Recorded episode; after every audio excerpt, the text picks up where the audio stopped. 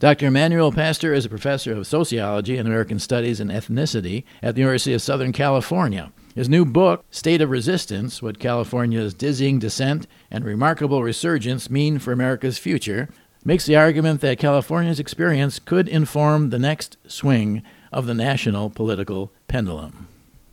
Well, I think, you know, you know what we try to argue in this book, State of Resistance, is mm-hmm. that in large, you know, in many ways, United States just had its Prop 187 moment.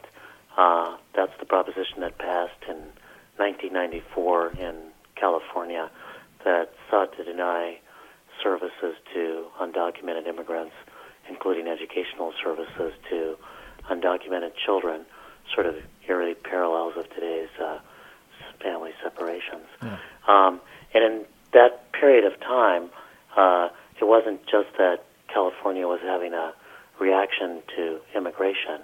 Half of the country's net job losses in the recession of the early 1990s occurred in California, mm-hmm. and people forget that Rush Limbaugh began his talk radio career here in California in Sacramento in the late 1980s.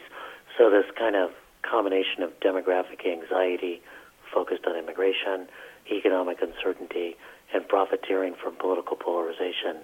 California did it first, did it hard, did it early. Yeah. But all is like these propositions, like death by a thousand propositions in California. Uh, how how did the whole proposition thing start? Well, you know, it started actually as a result in the early uh, part of the 20th century as a reform around direct democracy. Mm-hmm. The idea that citizens should be able to put propositions on the ballot in order to change the course of policy at a state level. Uh, but what people began to realize is that with enough money, you could write up almost any kind of proposition mm. uh, and pay for people to collect signatures and put it on the ballot. Yeah. And it became a way to, for example, in 1994, mm-hmm. it was a way for Governor Pete Wilson, who was 20 points behind mm-hmm. in the uh, polls behind Kathleen Brown, to use that proposition as a way to stir up fears, to anger people, and to mobilize people to vote. So it's become at times more of a gimmick than an expression of direct democracy. Yeah. The plebiscites are not always uh, uh, the best. Uh, the British learned that, I think, with Brexit. Let's put it up to a vote. You know, is, is it depends who controls uh, you know, all the, everything around that vote. I think. Well, there's that, and then there's also whether or not the voters are uh, simply having a sort of a spasm of uh, misery, which is kind of what happened with Brexit. Yeah. A lot of people uh, uh, uh, sort of did not appreciate or uh, felt bad about those votes uh, once they were in. The interesting thing, though, is that it's also propositions in the last couple of years in California that have really turned the corner. Mm. So, for example, Prop 30 in the year 2012 mm. uh, was a proposition that raised taxes on uh, the wealthy in order to try to close our deficit in the state.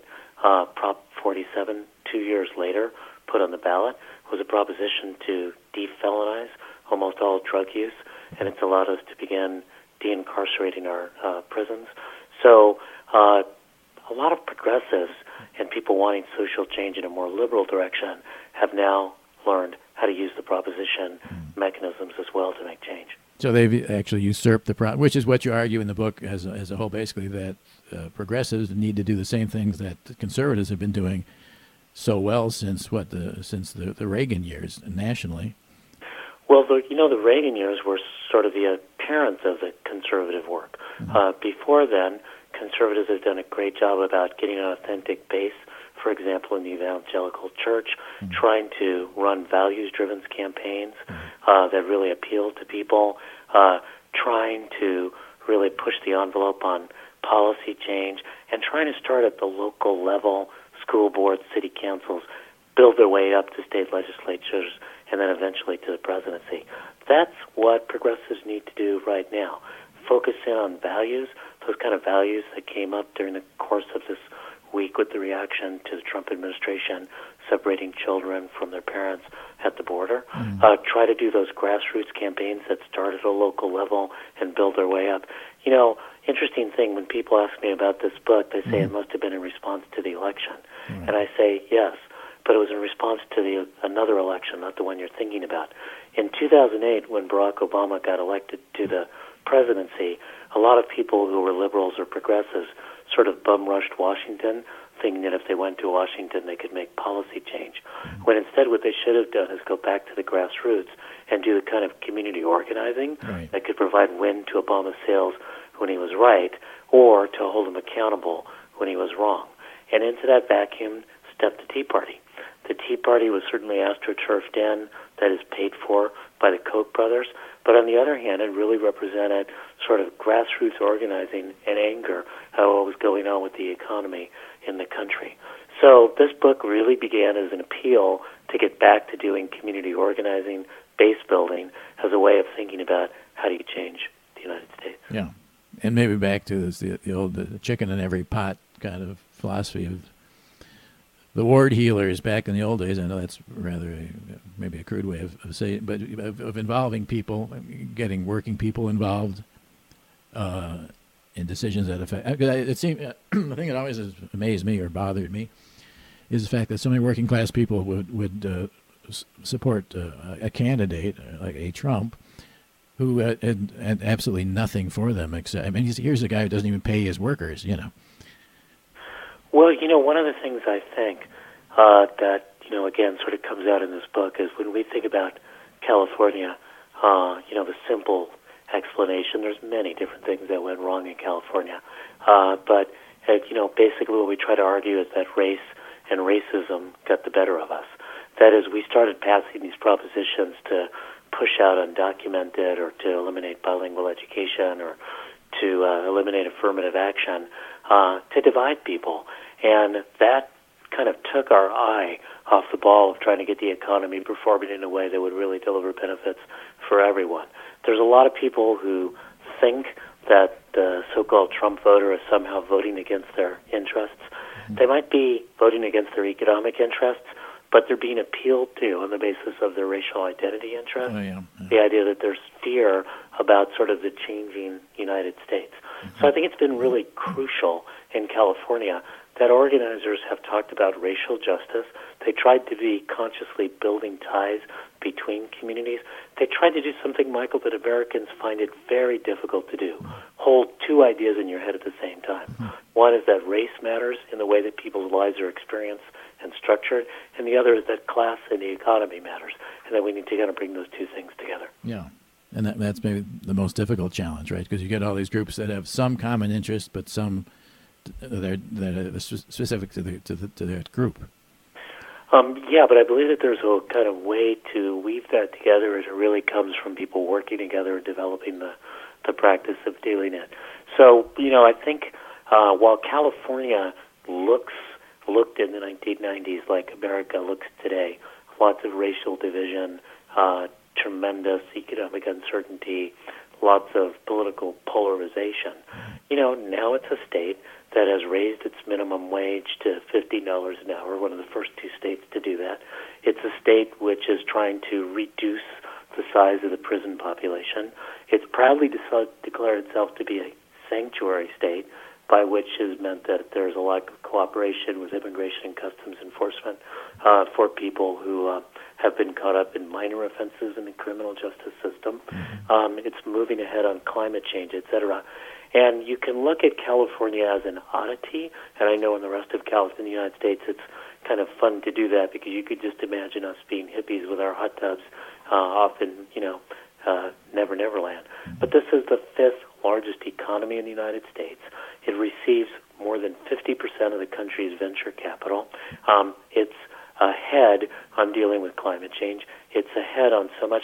And the demographic change in the United States between 2000 and 2050 is the demographic change that California went through between 1980 and 2000. We went through those bumps that the United States is going through right now. There's a sort of a little bit of light at the end of that uh, political tunnel, and I think there's a lot to learn from looking at the California experience. yeah it, it- it's the fifth largest economy in the world right That's correct. Yeah. Yes. Uh, um, yeah. uh, th- This last election, um, Bernie Sanders was was hitting a, a lot of the right notes for for people. Uh, and didn't get to it, obviously. But it didn't seem to me that there was anything that came of it afterwards. In other words, I don't, I didn't, I know there's some attempts to organize like you know a Bernie Sanders sort of uh, party and get people organized and get on the streets and go, you know, get the word out. That's been true here in Wisconsin, but it's not. It's very. It's not really caught on. I don't think. I, I that could have been an opportunity. Um, yes, it could have. And the you know the interesting thing about the uh, 2016 elections is that the two candidates who caught on were the most polar opposites.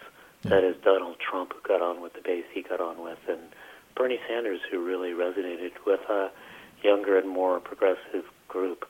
You know, in both cases, uh, each of those two candidates had a sort of clear economic message. For Donald Trump, it was, you know, less immigrants, less trade, more jobs. Uh, pretty short, pretty succinct. I think wrong, but uh, at least it was appealing. For Bernie Sanders, it was a message around how the growing inequality in the country uh, was preventing us from really generating an economy that would work for everyone. Pretty mm-hmm. succinct. It's pretty hard to know what uh, the economic program of Hillary Clinton was, and so it's not surprising that things didn't catch on. Since the election, though, I think uh, it's you know it's not clear that things have been channeled into, as you mentioned, something institutional coming out of the Sanders uh, campaign.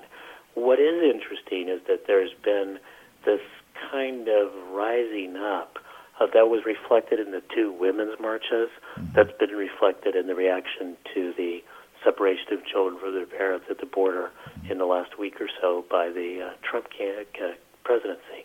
And there's a way in which some fundamental values of, you know, kindness and decency and solidarity with other people have been reflected in those movements. The interesting question is going to be whether or not those get channeled into actual political power, and these coming upcoming uh, November uh, to 2018 midterm elections will be crucial in that regard. Yeah, and, and as you mentioned, the crossing over from one issue to someone else with a similar, with a different issue, but maybe similar ground. Yes, I think there's that, and then I also think that it's really crucial for people to be paying attention to the local and state elections as well. Right.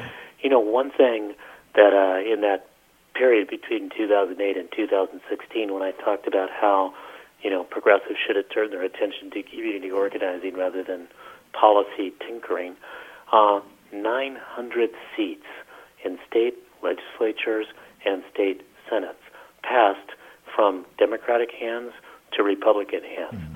So it's really crucial to be paying attention to local elections. For example, in these uh, uh, off-season uh, state state uh, the assembly elections, state legislature elections in uh, Virginia, there were enough Democrats elected, it's still a Republican majority in their state assembly, that it changed the political dynamics enough that Virginia uh, became a state that finally expanded Medicaid uh, to be able to cover, as part of the Obamacare rollout, to be able to cover more uh, working adults. That's making a huge difference in people's lives at a local level, and that was because people focused it on local and state elections. So it's, you know, the congressional elections are important, the presidential elections are important, but if you really want to take a page from the right wing, or you want to take a page from what progressives did in California, you need to build power and make change at a local level. Mm-hmm. And you need to get money behind you too, as well, don't you? Um, yes, and I think that's going to be a challenge because the uh, Koch brothers uh, apparently are willing to put in hundreds of billions of dollars into this upcoming election, um, and many of the sort of richest liberals are tinkering at the edges with that. It's an unfortunate truth of our uh, electoral system that money is incredibly important to uh, getting the vote out there. Yeah. yeah, we're in an unusual point in our history. I think it, it, always, you know, I always say the middle must hold in a democracy, and the middle has seemed to, to disappear. That it's it's not holding. It's been stretched so thin that they're virtually they're so divided. There's so there's no middle, and and in the middle where you can come to, to the whole idea of compromise on anything by any parties has been lost. So are we, are, are we beyond a kind of salvation here? Well, I think not. I mean, I will say that one of the things to realize is that when you say the middle is gone, you're talking politically, but another part of that is that the middle has disappeared economically. Mm-hmm. And until we actually deal with the economic pieces that can create a little hope for people to kind of move into the middle class and stay in the middle class, that's what helps to create a kind of anchor for our politics as well. Because when people feel like they're being sorted by class and by race, they're going to be a lot less likely to come together uh, in terms of the politics as well. But you know, I'm an eternal optimist, and I think that's you know partly being the son myself of an immigrant, in fact, an undocumented immigrant who mm-hmm. came to the United States uh, without papers and then was given a choice between being deported or joining the U.S. Army to fight in World War II, and that's how he found his path to legalization and how I went up. So I think sons of immigrants, daughters of immigrants tend to be optimistic by nature. But I'm also optimistic because I was in California during the 90s, and I know what this TV show looks like, mm-hmm. and I know how horrific it can be in the middle of it, but I also know what it can look like at the end. That end does not happen automatically. I think there's a tendency to think that somehow, simply because the demographics continue to change in California, that that's the reason why the politics changed. But it really wasn't that. It was people who sort of uh, dug in understood that they needed to move from protest to proposal, needed that they needed to move from organizations that were marching to candidates that were running, and that they needed to move from a politics of uh, simply uh, uh, trying to cap, you know, capture the middle by moving to the middle, uh, and instead try to move the middle with a different kind of narrative. One of the expressions we use, which I think is really critical, perhaps for this national moment, is that in California, people stopped chasing the electorate and started working on changing the electorate. So rather than going after that elusive Trump voter who you think maybe someday you could bring on your side, how do you mobilize all of the people who are not registered, not voting, not engaged, to try to give them some uh, meaning and reason to be engaged? And if you can change the electorate by mobilizing that population, then I think a lot of this change can happen. And hopefully in the ways that you're talking about, that is that, you know, there's plenty of reasonable disagreements about what an immigration system should look like, how many people should be let in, uh, whether or not we should have a family-based system or a merit-based system, etc. Uh, that's a different debate than whether or not you should enforce the law by yanking children away from their parents. That is uh, st- cruelty masquerading as strength. No. And you know who isn't the son of a of, of an immigrant or the grandson or the, even the great grandson? Certainly, the Trumps are, are, no different than the rest of us in that regard. It's it's it's absurd.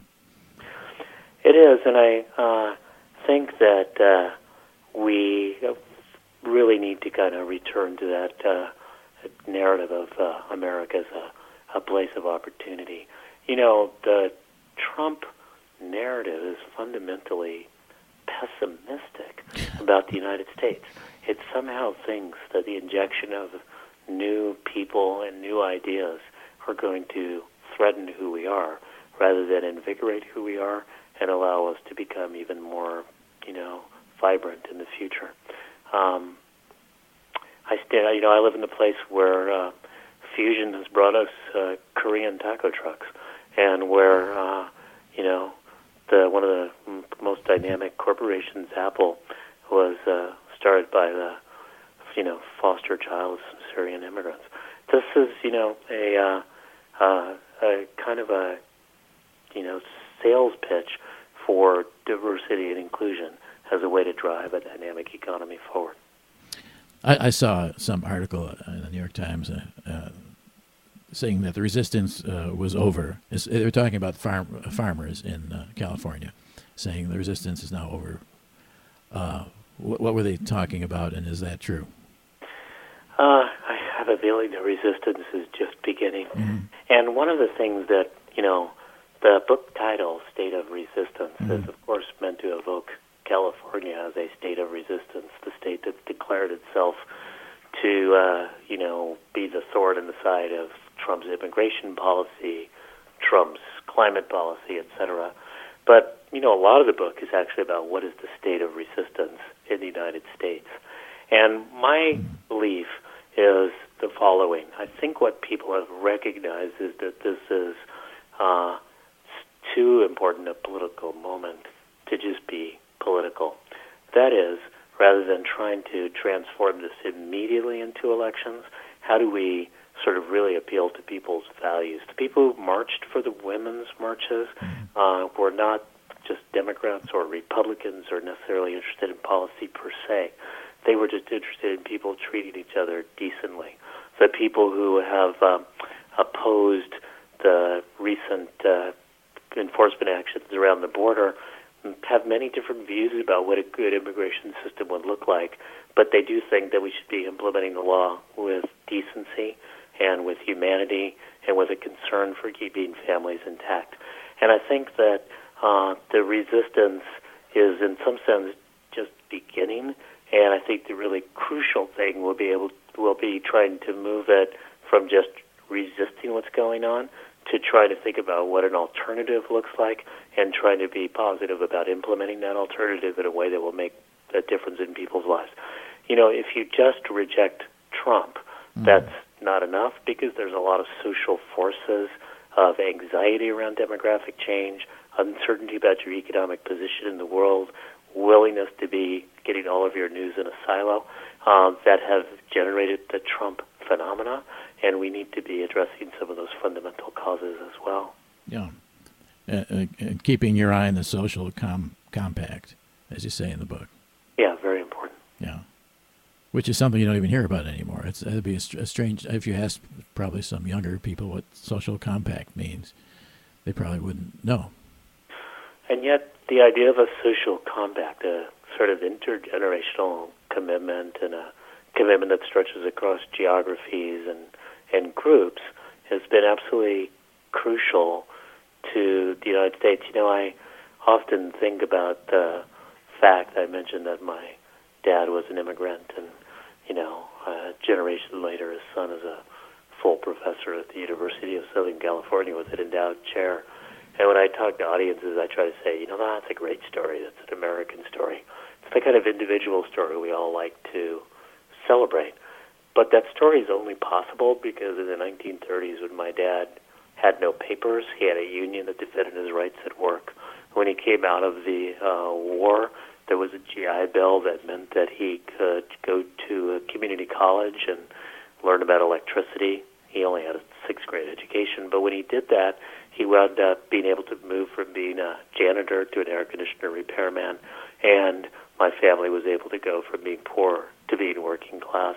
And I went to public schools because they were decent, because we were investing in them. And I got a chance to go to the university because it was affirmative action. Take a chance on a kid like me that did not fit the typical profile.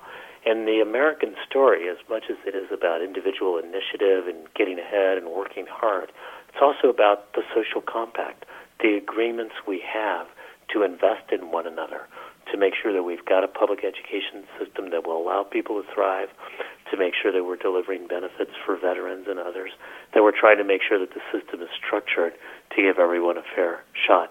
And that is a that emerges from a sense of our commitment to one another and a commitment in particular to the next generation.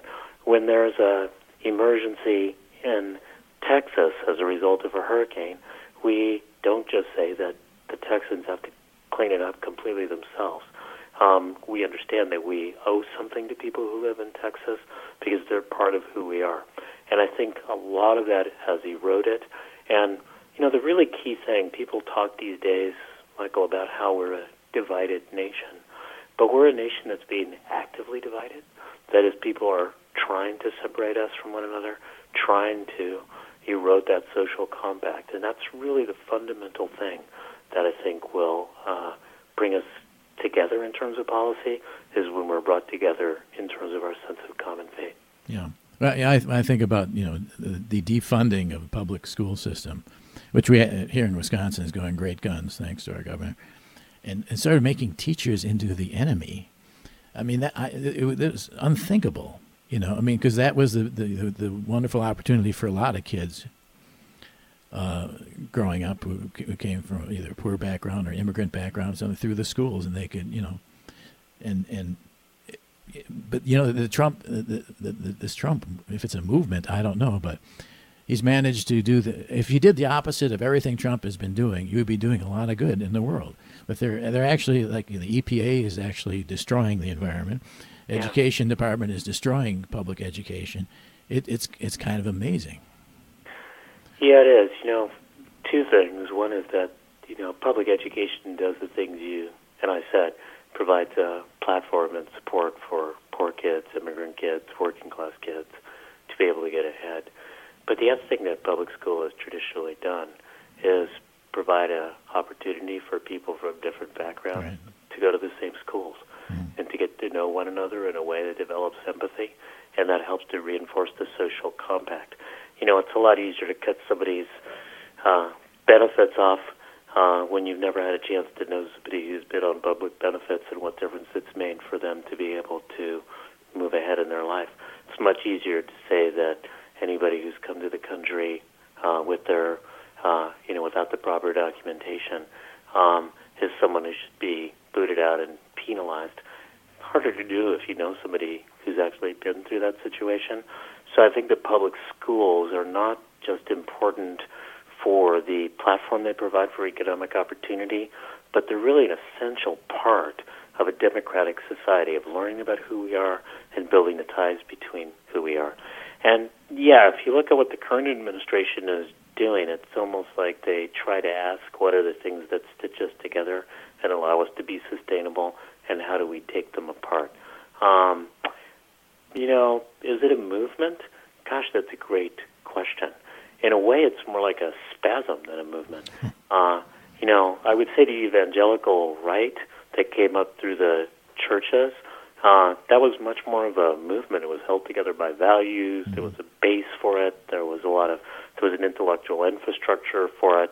Some people might not like uh, what its public policy prescriptions were, but it's hard to argue that it wasn't really a grassroots movement with a lot of elements of what people who study movements would think to be able to constitute a movement. Yeah. This is more like a disorganized spasm of anger about the change that's going on, and it's then been concentrated and associated with a single individual, um, and it's it's pretty scary.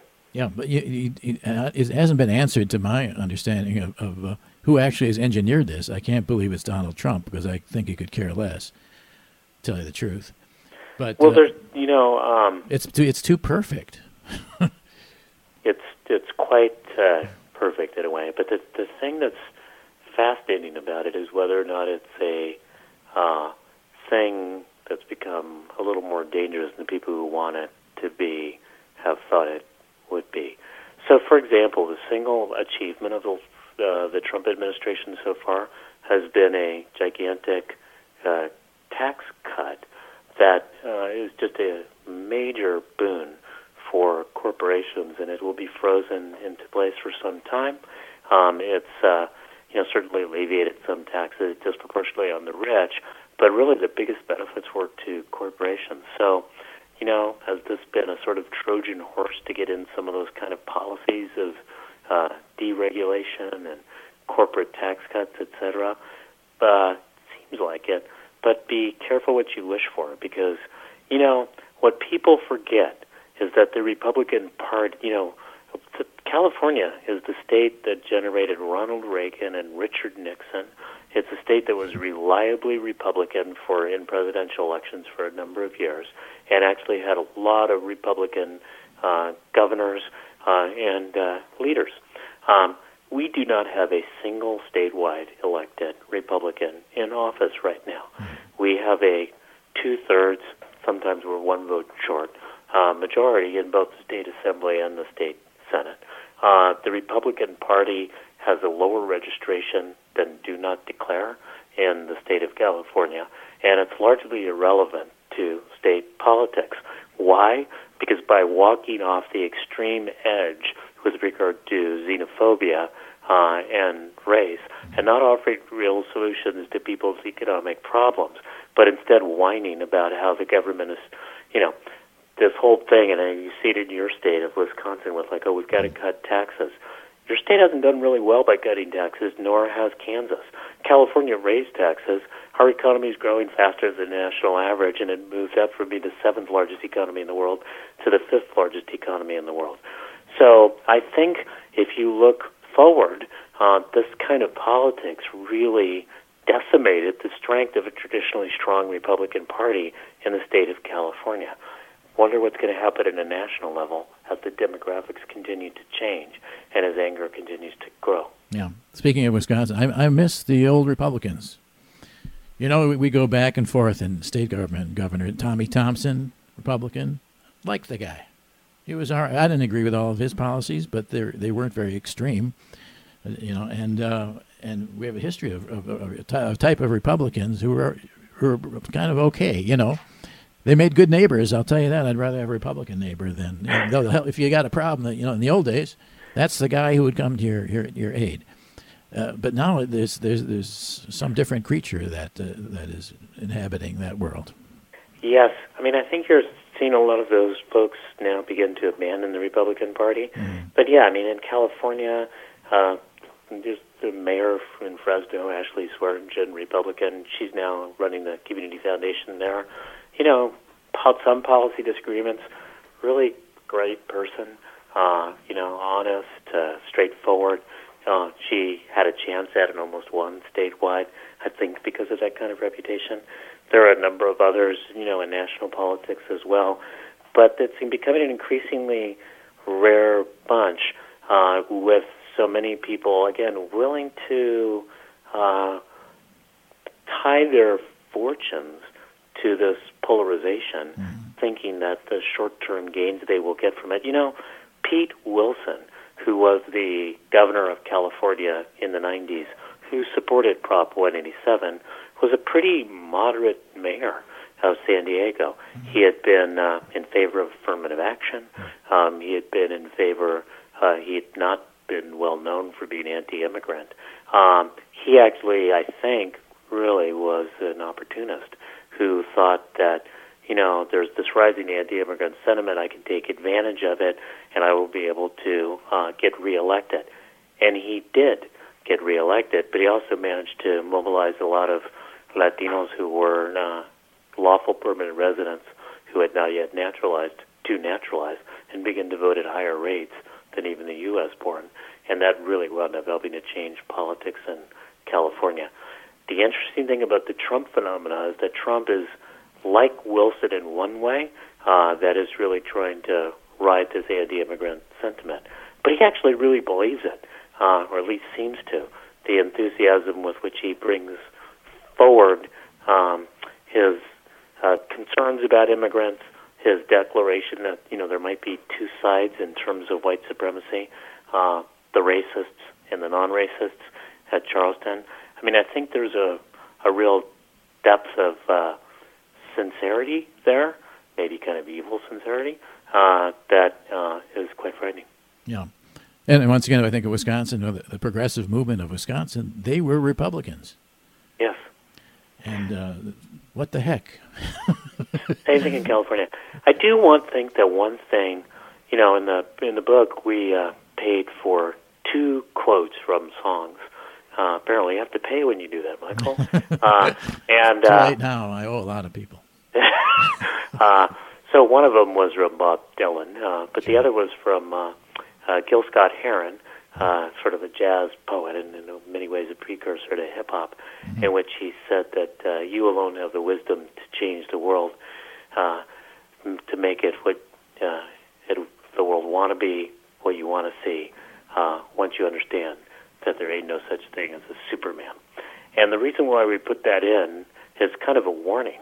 Uh, people have, you know, thought that with the election of Obama, they were elected as Superman that all of the hard work of making change and changing minds would be in the hands of this articulate, handsome, mm-hmm. well spoken individual who would somehow move us past our racial divides and help us come together. We put our faith in that Superman.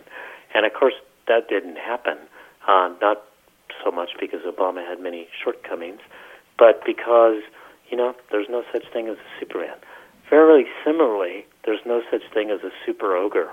Uh, while Trump might represent sort of the worst of many impulses, he's representing some impulses, and those impulses are deeply embedded in the U.S. electorate. And so the kind of hard work of challenging people around their fears around immigration and demographic change, you know, there's no conceivable way in which a coal miner's job is threatened by a Mexican immigrant. Uh, there's not a lot of Mexicans rushing West Virginia saying, "I'd like to get in on some of that black lung you know, sweepstakes." Um, so, you know, we re- you know really need to do the work that gets at not just an individual and whether or not that individual is kind of taking the party off the rails, but what is it about that party that made it so open to that? Uh, I think it's a party that's been spending a lot of time trying with its southern strategy to appeal with a dog whistle to race. They didn't expect somebody would walk in with a bullhorn, uh, and you know we really need to get at some of the fundamental long-term community building work that will make a difference. Book is State of Resistance. Manuel Pastor, thank you.